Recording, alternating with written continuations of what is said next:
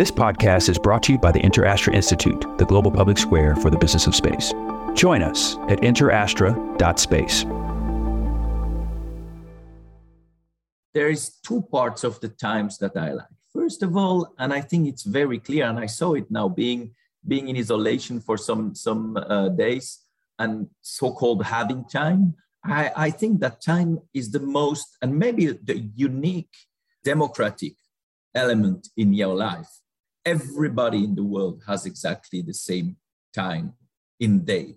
And I think it's quite good because that doesn't make that you can change this. So make out of your time the rhythm, the best, the worst, what you do, but you'll have always this famous 24 hours. So that's also something that it's an honor somewhere to measure this, to measure that times is passing.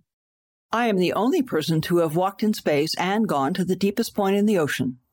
Hi, I'm Kathy Sullivan, and I'm an explorer. Exploring doesn't always have to involve going to some remote or exotic place. It simply requires your commitment to put curiosity into action. So join me on this podcast journey as I reflect on lessons learned from life so far and from my brilliant and ever inquisitive guests. We'll explore together in this very moment from right where you are. Spaceship not required. Welcome to Kathy Sullivan Explores. Before we take off, I have a gift for you. I believe that no matter where you are today, an active thirst for knowledge will help unlock your ability to live a life of meaning and happiness. So I'm sharing some lessons I've learned on my road less traveled. Over at KathySullivanExplores.com, You'll find my seven astronaut tips to improving your life on Earth. When you sign up, I'll send them to you and also make sure you're the first to discover future podcast episodes and learn more about exciting adventures ahead. Just head on over to KathySullivanExplores.com. Welcome to part two of my conversation with CEO of Omega Watches, Mr. Raynald Aeschlimann. If you haven't already, you might like to listen to the first part of our conversation where you'll discover his origin story, which is a tale of the watchmaker's grandson rising from college age jobs in factories to becoming a global CEO, all the while staying within a few miles of his small hometown. In this second part, we'll explore his passion for mechanical watches, the artistry of timekeeping, and the pure democracy of time, our most precious commodity.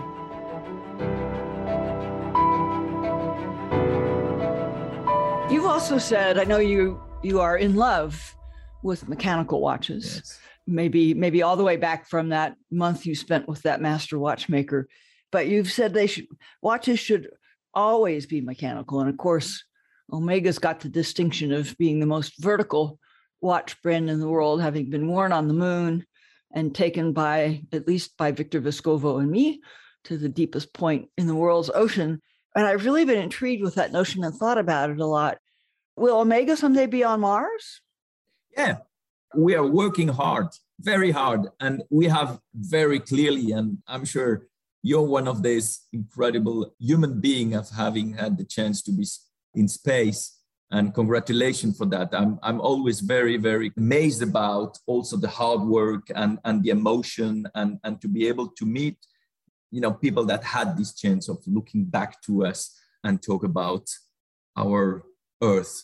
It's it's clear that that for us the legacy of being on the wrist of so many astronauts makes us kind of a it's something that it's not even a discussion.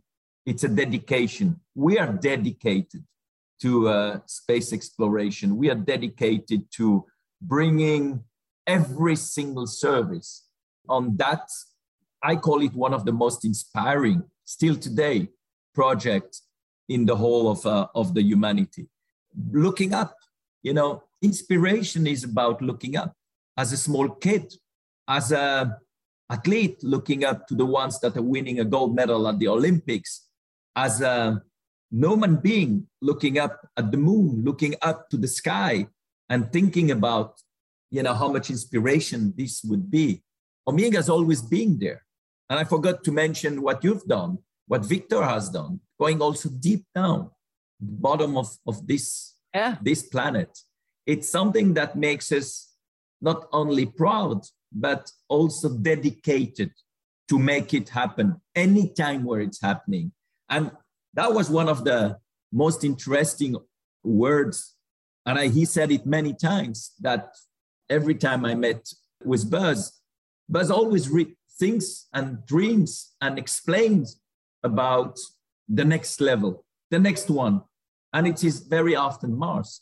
And we had long discussion about this incredible dream that somebody like him, you might think, would not have because he's been already on the moon. But it's very clear that for us, always our duty, our mission, and I call it almost a military mission, is to be at the service and to develop, as we've done with the X33, with many, many of the watches, as the Moon Watch made it into being the first watch yeah. worn on the moon and saved Apollo 13, the, the astronauts. I think it's our duty and our mission, and it's a military order for me at Omega to develop everything we can for the next chapter of this incredible story. As I mentioned, one of the most incredible and most valid and most important story of the of humanity, not because only of the technological side. I truly believe also about the emotional and the inspirational why. So we are working very hard. We have a great, great, great project that will be able to talk very soon. Yes. Oh, cool. Yeah, you know, explorers don't stop exploring just because they got to one unique place that, and maybe people write the most headlines about that one place, but Uh, that doesn't make them stop exploring. No. If we can, let's let's shift gears a little bit again. I'm I'm curious about how you actually think about in your own life. What's your relationship with time? Do you do you manage time? Do you contain time? What is the meaning of time to you in, in terms of a factor in life? Time itself. For me, it's there is two parts of the times that I like. First of all, and I think it's very clear, and I saw it now being being in isolation for some some uh, days and so-called having time. I, I think that time is the most and maybe the unique democratic element in your life. Everybody in the world has exactly the same time in day. And I think it's quite good because that doesn't make that you can change this. So make out of your time the rhythm, the best, the worst, what you do, but you'll have always this famous 24 hours. So that's also something that it's an honor somewhere to measure this, to measure that times is passing. On the other side, time is also related to the big moments, the moments where something happens. And it's also related again to the watch because these external values of a watch are very often as important as the internal one. What I want to say is that yes, time is ticking, and our watch are so precise, our incredible technology for creating this very precise way of counting time.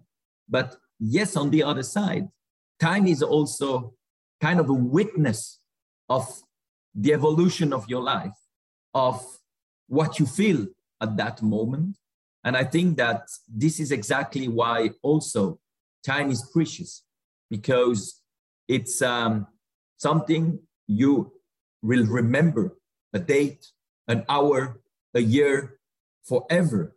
Also, thanks to the fact that you have the watch on your wrist. So I love time because of this precision, but I also love time because it's a sign of, a, of moments in your life uh, that are happening and um, for that point of view, I think it's quite of a unique industry we are in. And I'm, I'm, I'm very touched by, by this point because we are bringing beauty to time.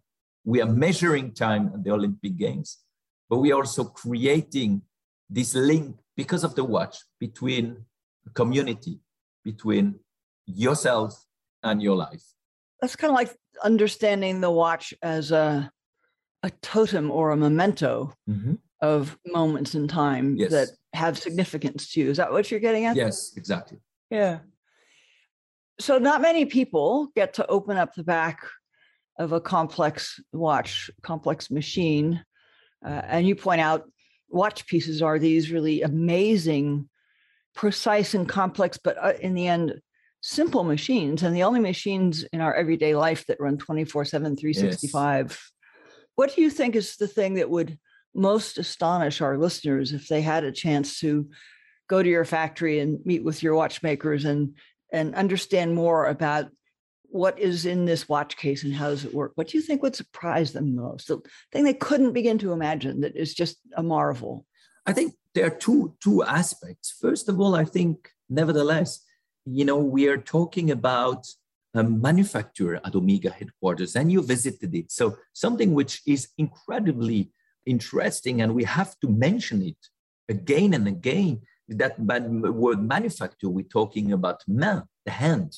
So you will see lots of young and a bit less young people working on each and every uh, of our watch and creating this incredible fact that once we close the case, that watch, and I believe me, we get watches that have been sold 1910, 1920, and they're still functioning very well more than almost 100 years later more than any uh, human who came then. yeah, they were well serviced. So that's one of the things I always insist is very much of the passion and the technology and the dedication of all these watchmakers to having on a daily base 3,000 watches that we are uh, creating at the Omega headquarters. So it's one thing that is very important. There is this very precise way of putting in place creating, mounting, assembling all the watches that are going everywhere in the world. Because once they're being closed, that's very clearly that they will not be touched until the first service, which is which is very more no fixing, nothing being done on a local base. That's one of the parts. The second or, or the second part is all the investment that we've done so far for creating the best precision the first day, but also over time the best precision in the new world. I want to talk about the master chronometer certification that we just implemented. These are all values that everybody should know about. It is like the test that we're doing on a 15,000 Gauss level for the watches, for the movements, so that, you know, it's very important that yes, the watch is precise, but the values of technologies, the values of sometimes two, three, four years of evolution for one single small part of the movement that you have within this watch will bring you for the next generation a precision that is on the highest level. That's something that it's sometimes hard to explain on the advertising, but it's so much of our tradition, our DNA. We are also dedicated to creating the best quality, not only for now, but also for the next ge- generation.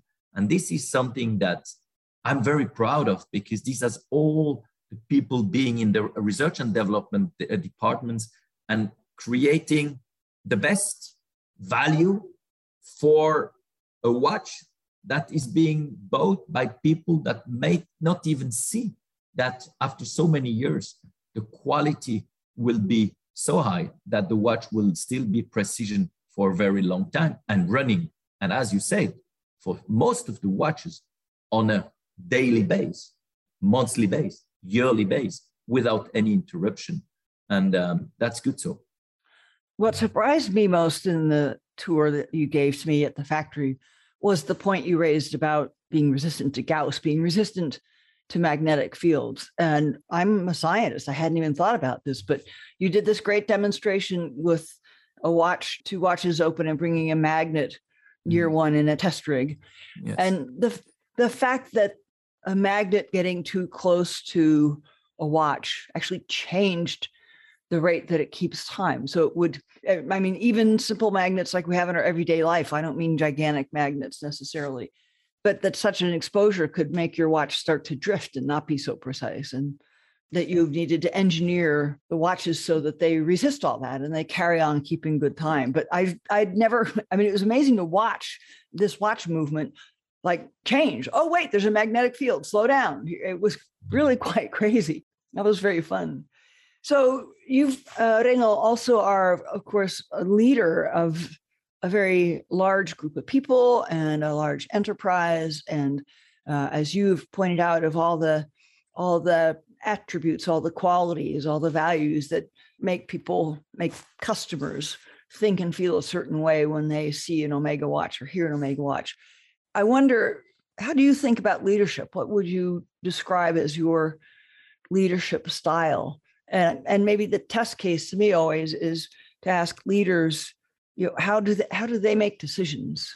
It's a big question. I mean, I think that a part you cannot learn, but that part you need to start with great basis.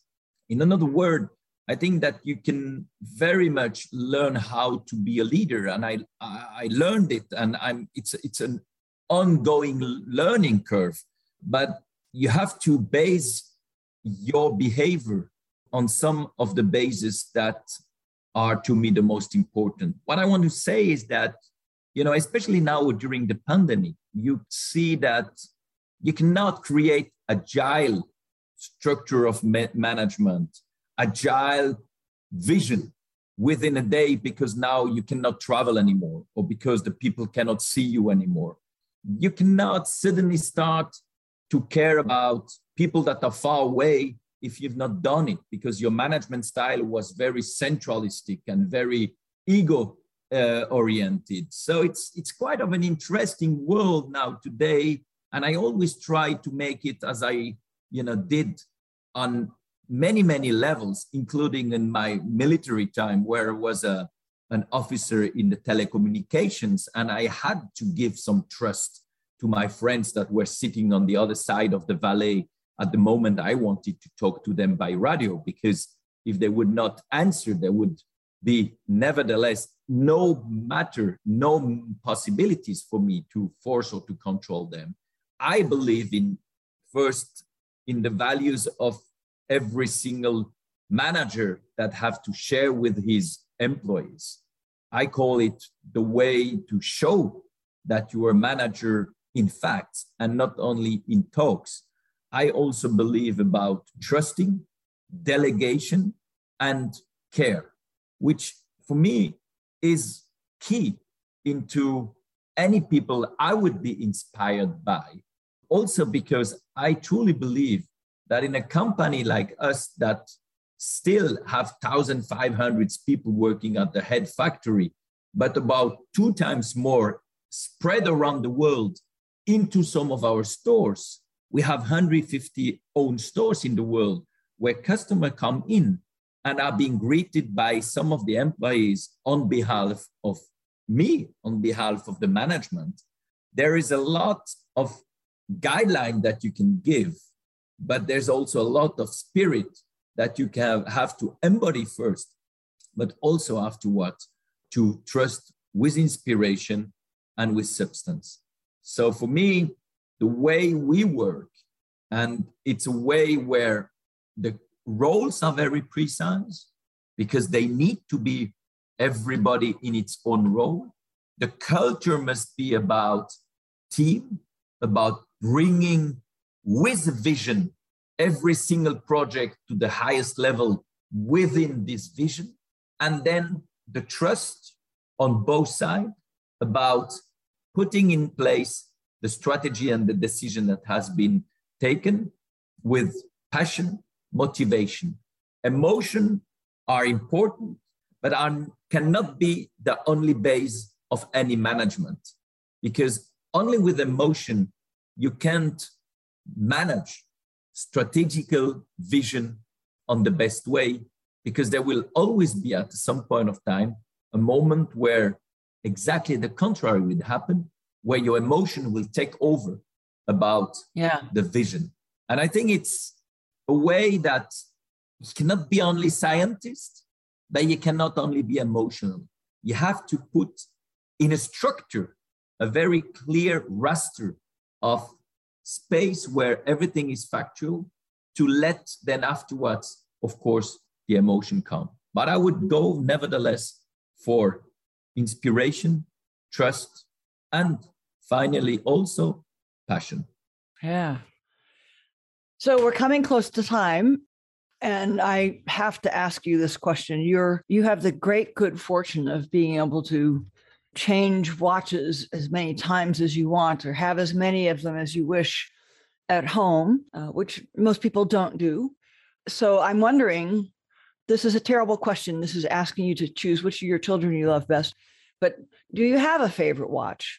And is is it one you wear most often, or is there sort of a a hmm. favorite that is your precious icon that's kept a little safer and you wear a little something different for your everyday?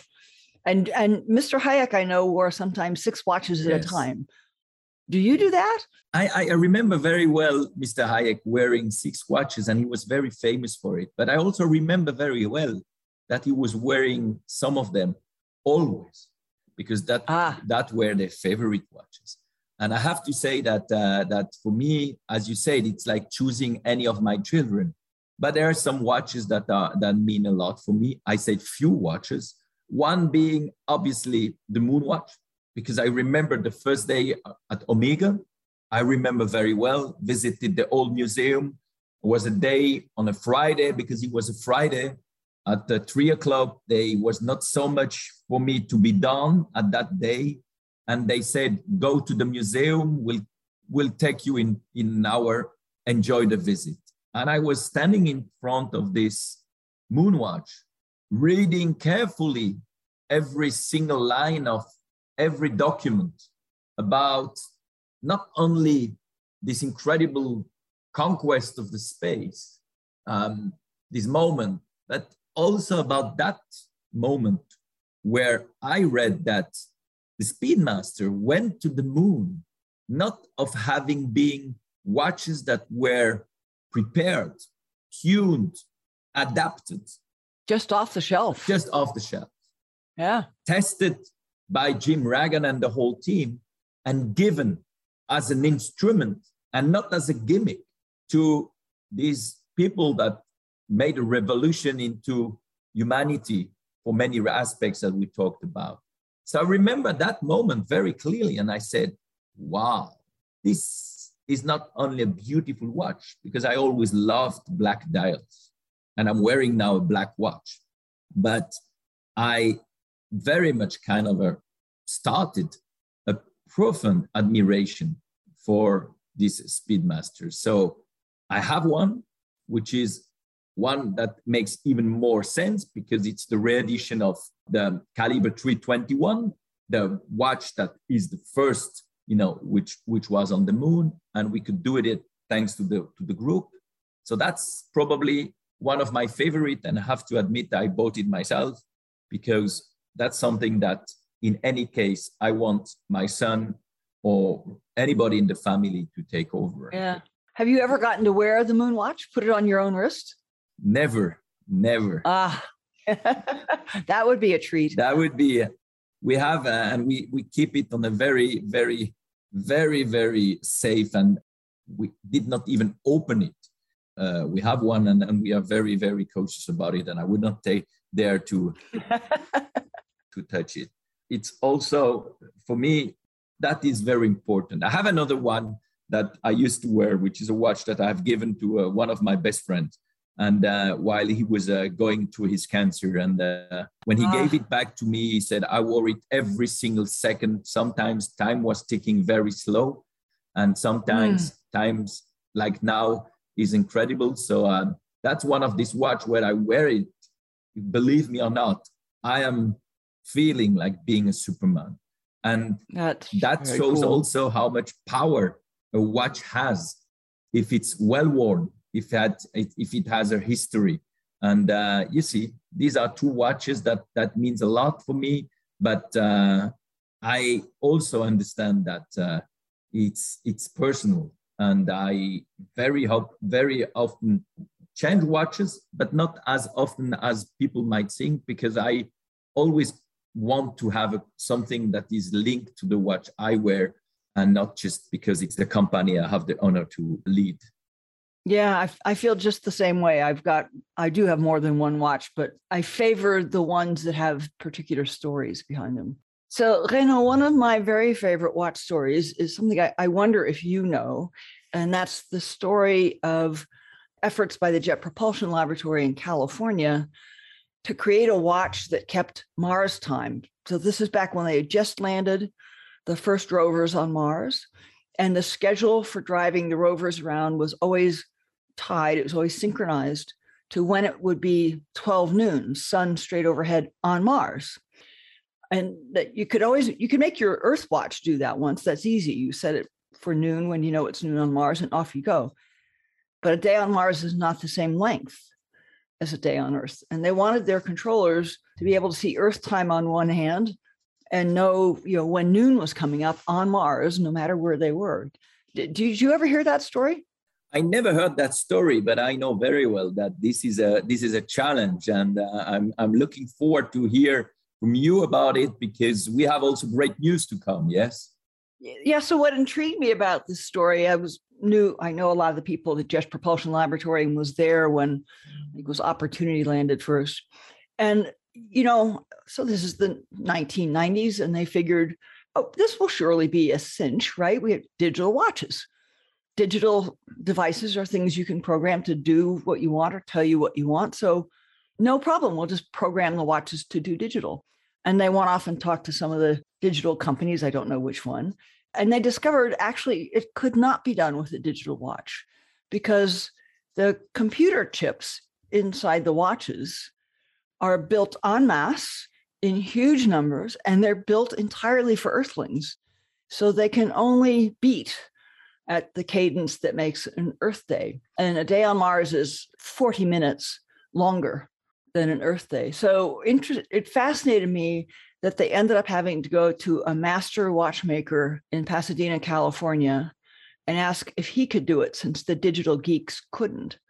And he, of course, said, Oh, yeah. Oh, you know, took a self winding watch, an automatic watch, and adjusted, I'm sure he adjusted the mass of the mainspring that rocks back and forth so that you know the heartbeat of the mars watch was perfectly set so that the hour hand would go around once in just what would be 12 hours on the day of mars i heard about that and thought i was a young astronaut at the time i think i had just flown my first flight i thought oh man you know every astronaut's got to have a mars watch and so somewhere in my safe deposit box I have one of these first ever mechanical Mars watches. Mars is on the face, you know, a little image of Mars. But it turns out it's actually really hard to keep it set to Mars if you are an Earthling because it needs to be on your wrist always winding. And unless you've got a clock on your wall that tells you the time on Mars, you know, you, you wouldn't know what to set it to.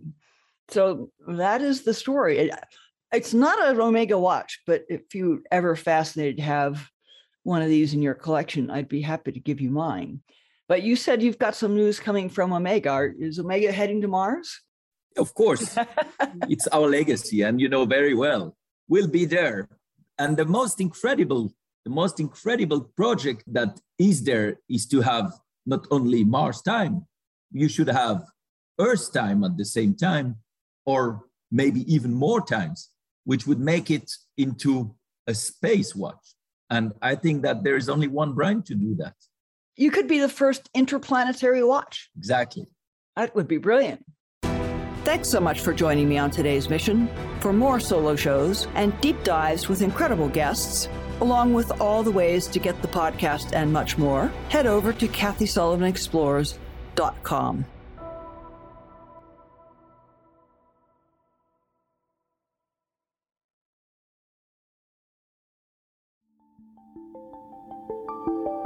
This podcast is brought to you by the InterAstra Institute. New episodes are available on Spotify, Apple Music, and most everywhere podcasts are found. To be the first to know when the next episode drops, head over to interastra.space.